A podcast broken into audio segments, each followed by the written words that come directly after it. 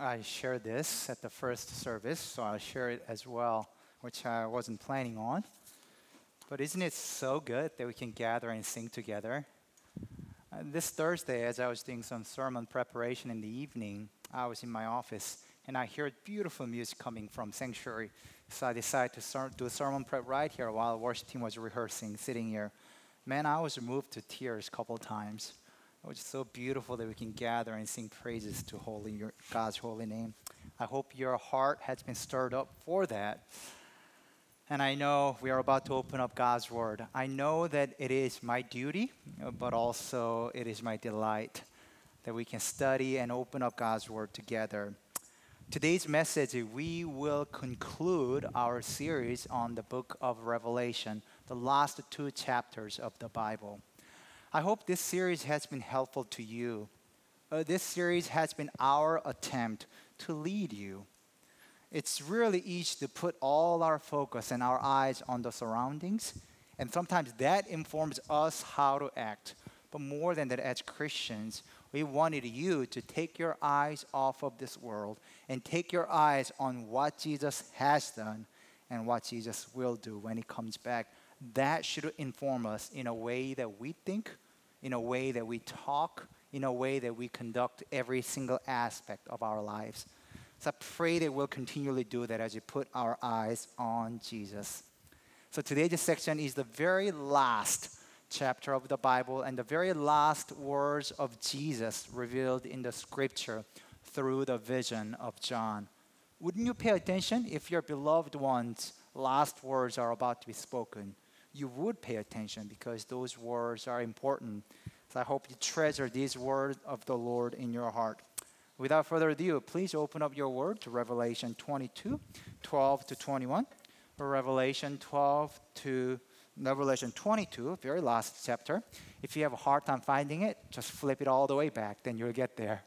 It's the very last chapter, 12 to 21, 22, 12 to 21 you will see in this chapter Jesus' somber warning and also invitation. Let me read it for us. Look, I am coming soon. My reward is with me, and I'll give to each person according to what they have done. I am the Alpha and the Omega, the first and the last, the beginning and the end. Blessed are those who wash their robes that they may have the right to the tree of life and may go through the gates into the city. Outside are the dogs, those who practice magic arts, the sexually immoral, the murderers, the idolaters, and everyone who loves and practices falsehood. Verse 16 I, Jesus, have sent my angel to give you this testimony for the churches. I am the root and the offspring of David and the bright morning star. The Spirit and the bride say, Come. And let the one who hears say, Come. Let the one who is thirsty come. And let the one who wishes take the free gift of the water of life. I warn everyone who hears the words of the prophecy of this scroll. If anyone adds anything to them, God will add to that person the plagues described in this scroll. And if anyone takes words away from this scroll of prophecy, God will take away from that person any share in the tree of life in the holy city, which are described in this scroll. He who testifies to these things says, Yes, I am coming soon. Amen. Come, Lord Jesus. The grace of the Lord Jesus be with God's people. Amen. This is the reading of God's word. Uh, three things that we learn and observe from this text. First, here Jesus gives us warning. So, first, examine yourself. As believers, we ought to examine ourselves. And second, there is also invitation come to Jesus. Examine yourself, come to Jesus. And lastly, the cries of our heart should be Come, Lord Jesus. Examine yourself, come to Jesus. Come, comma, Lord Jesus. So, first, examine yourself. Look, verse 12. How does John begin this section? This is the very words of Jesus Christ our Lord. He says, Look, I am coming soon. My reward is with me, and I'll give to each person according to what they have done. I will not go in much detail since Pastor Shep elaborated on this reward last week.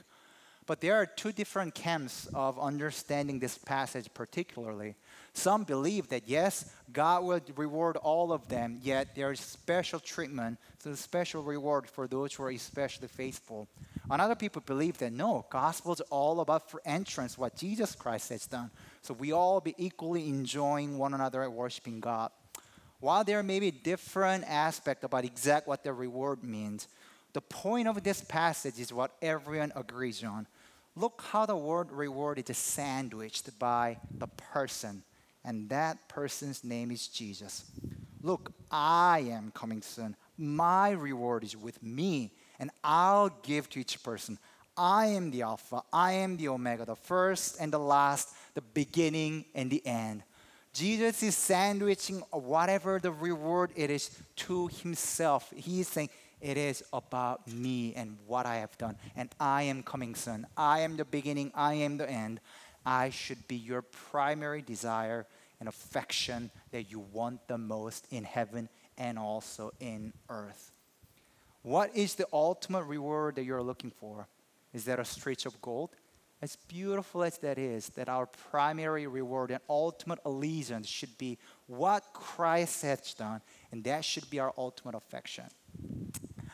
I have a dear friend um, whom I met in Dallas when I lived in Dallas. His name is Paul.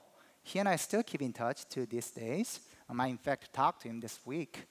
Um, and I remember the very first lunch I had with Paul because Paul shared about his father um, who passed away years ago.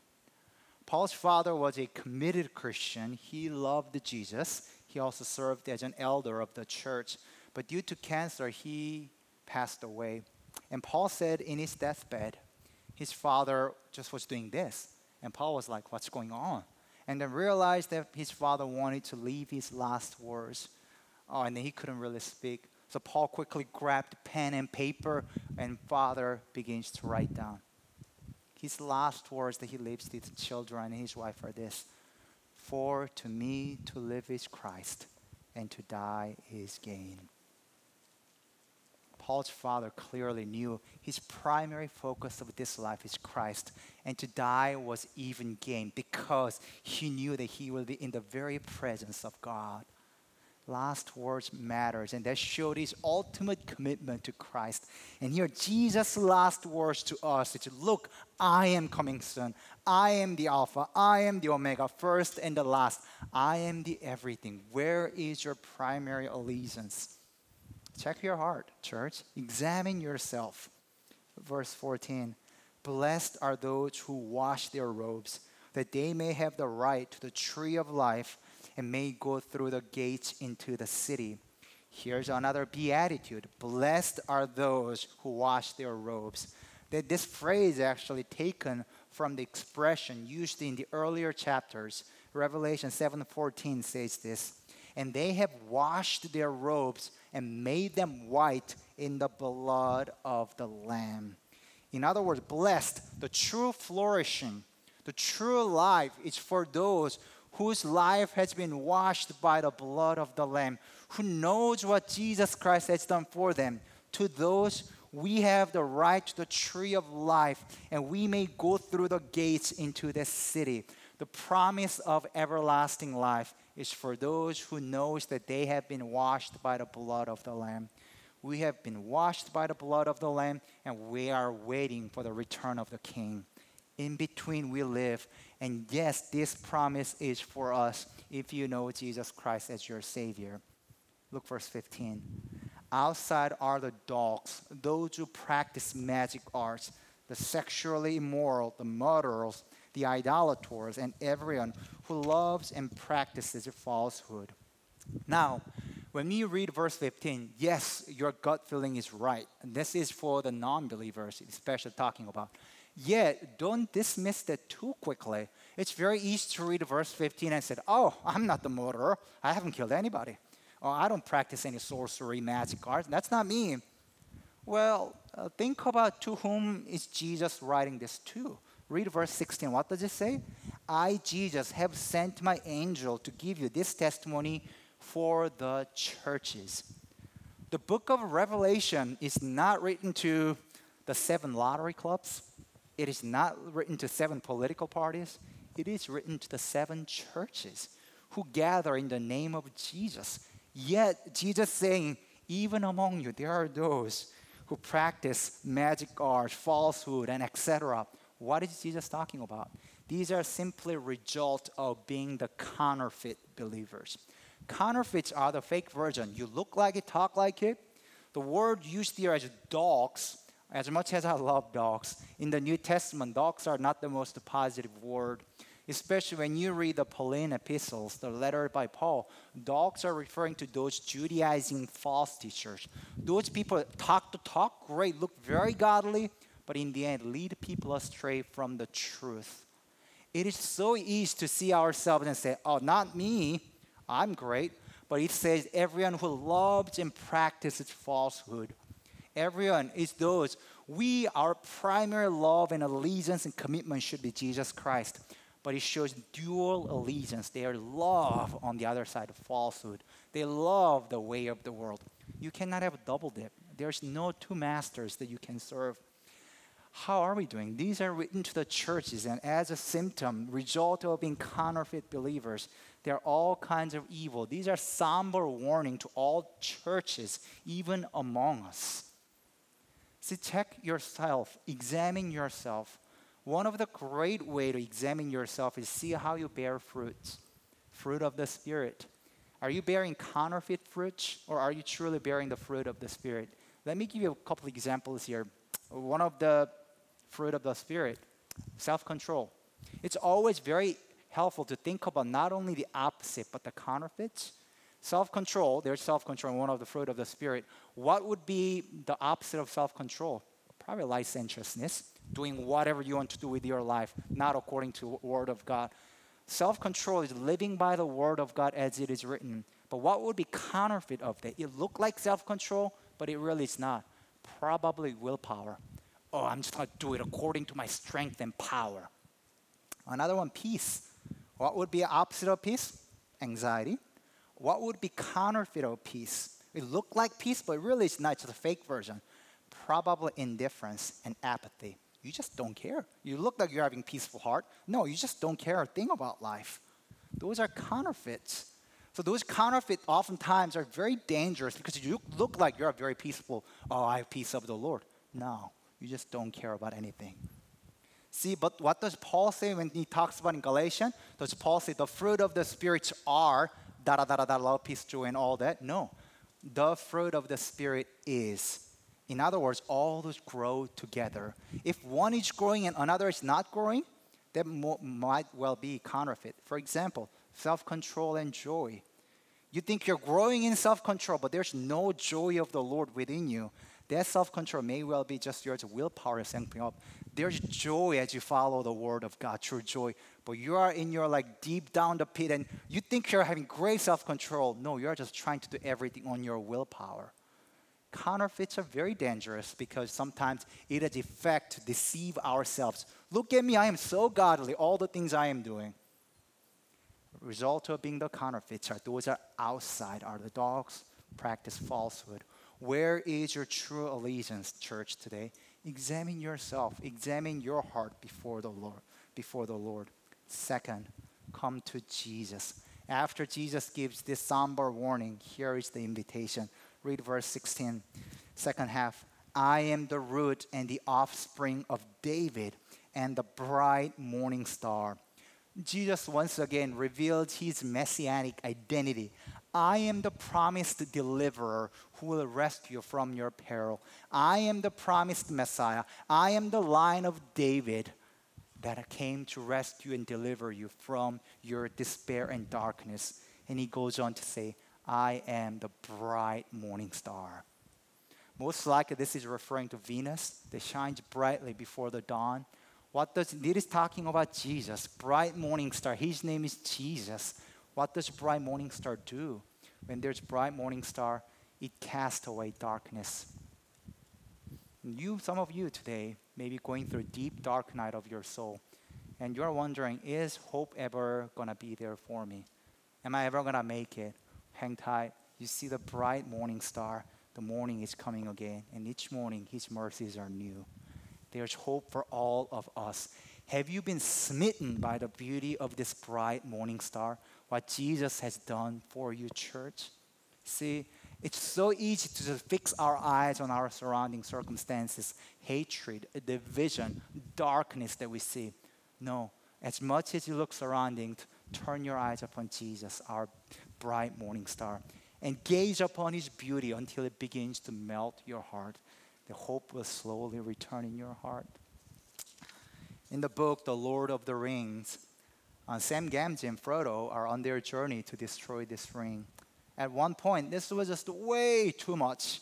So Sam Gamgee thought, I'm just gonna give up. I got nothing left. But look how Sam Gamgee sees the star and how it, hope returns to him. This is the gospel according to the Lord of the Ring right here. this is what Sam Gamgee says.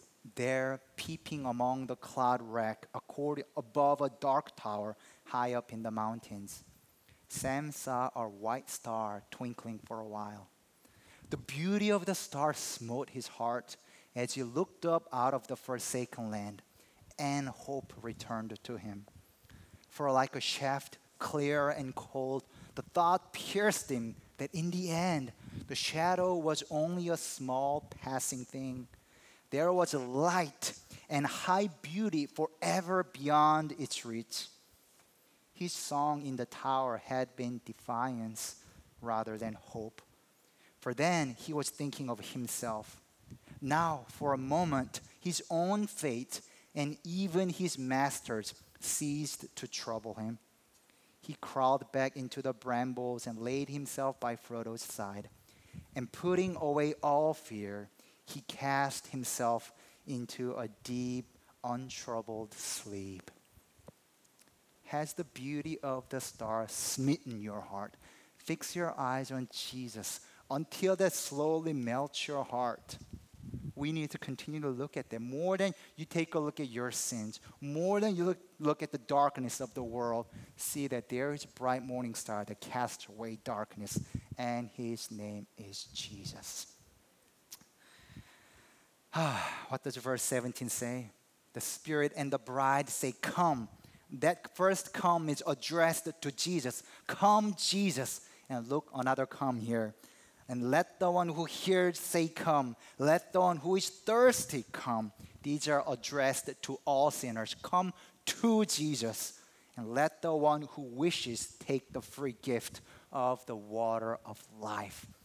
After Jesus is giving somber warning and talking about who he is, the promised Messiah, here's John's invitation to all come to Jesus.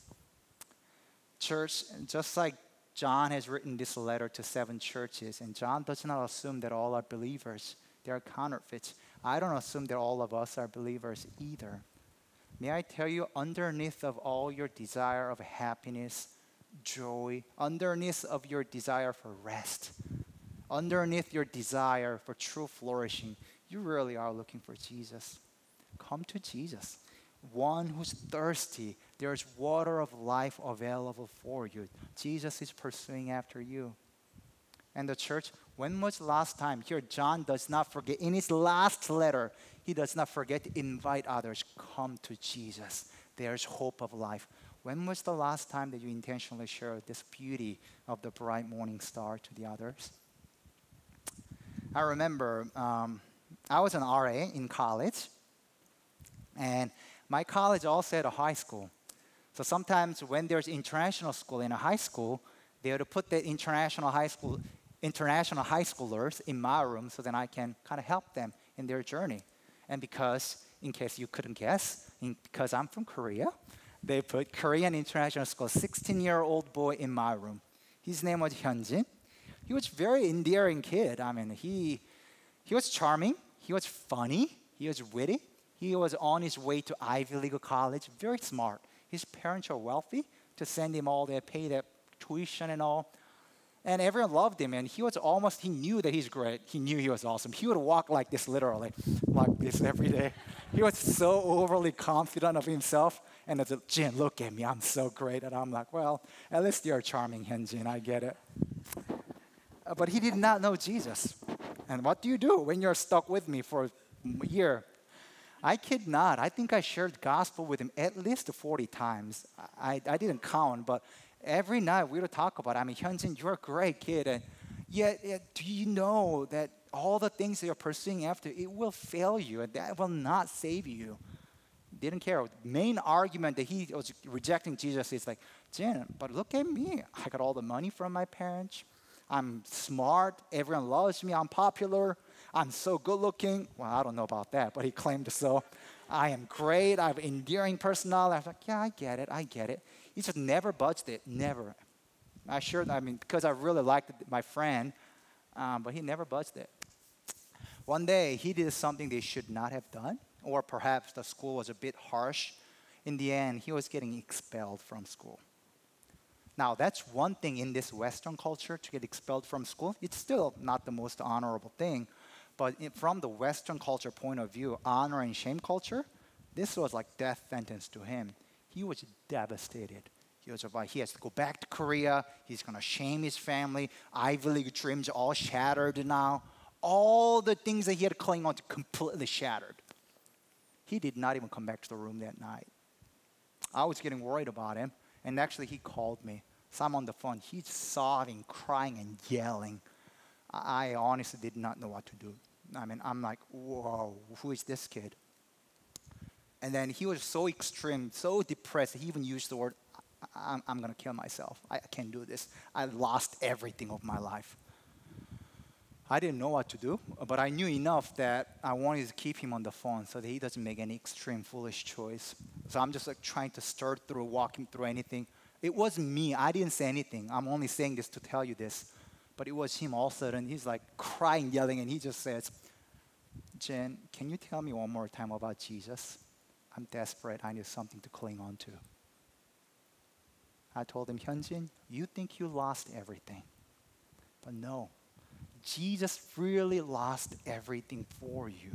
So that when you feel like you have lost everything, there is still hope. All the things that you think you just have lost, no, you still have life to live. But Jesus literally died so that when you feel like you have lost everything, there is still hope. Jesus bled and pursued you to death. He trusted Christ over the phone. And he's like, Jen, and I can see his demeanor is beginning to change a little bit. And he's like, Jen, now, now that I trusted the Lord, can I pray for you? I'm like, oh, great, go ahead, 30 seconds, Christian. Why not? and then he begins to pray.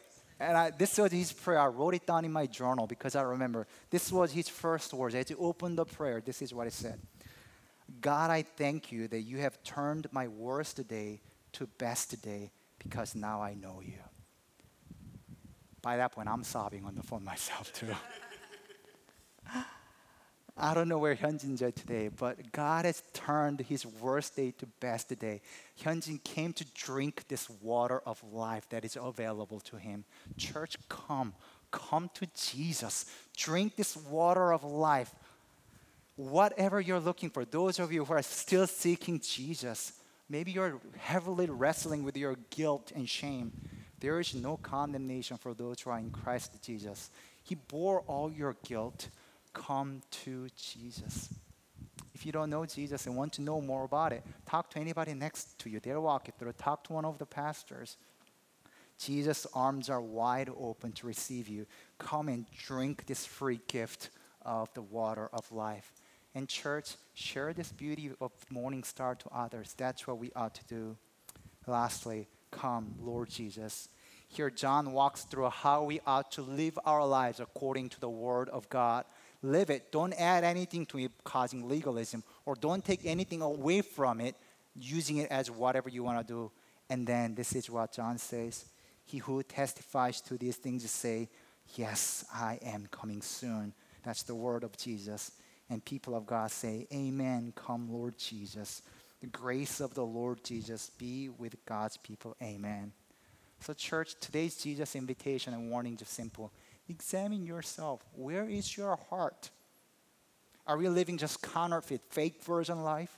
Or are we truly bearing the fruit of the Spirit?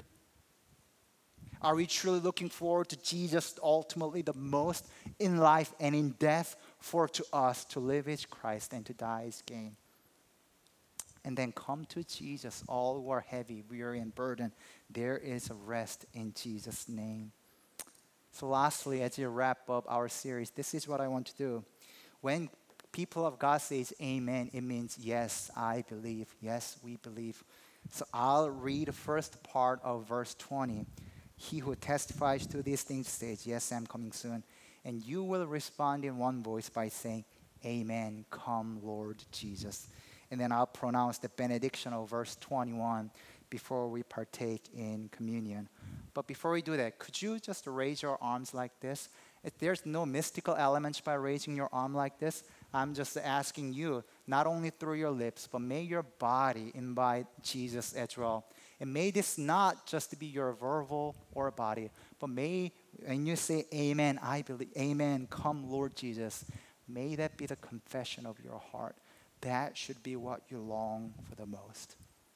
You ready, church? He who testifies to these things says, Yes, I am coming soon. Amen. Come, Lord Jesus. The grace of the Lord Jesus be with God's people. And all God's people say, Amen. Let's pray together. Oh God, we long for your presence. Jesus, you indeed bled and died for our sins. God, why in the world then are we trying to pursue the pleasures of this world more than pursuing you? Why are we keep building our own ambitions and sand castle more than building the repetition of your name? Oh God, allow us to examine ourselves. Are we truly bearing those fruits? And oh God, we see this clear invitation of coming to Jesus. God, I thank you that there's free invitation. It does not require any specialty. We can come just as we are. So, God, I lift up especially those who are wrestling about the truth of the gospel. They are trying to discern where to put the meaning of life. God, would you let them know that there's true meaning, purpose in you? Would you let them know that Jesus is pursuing after them? That really, really, the greatest love story is true. That Jesus pursued them, loved them to death. And would you enable us, O oh God, to share this beauty of gospel to others? The bright morning star shines brightly. He is the hope of the world. We have this incredible truth. God, we don't deserve it. We are no better. Thank you for opening our eyes to see that it's beautiful. Thank you for opening our eyes to see that what Jesus Christ has done is what exactly our heart has been longing for. So, God, we cry with one voice Amen. Come soon, dear Lord Jesus. In His name we pray.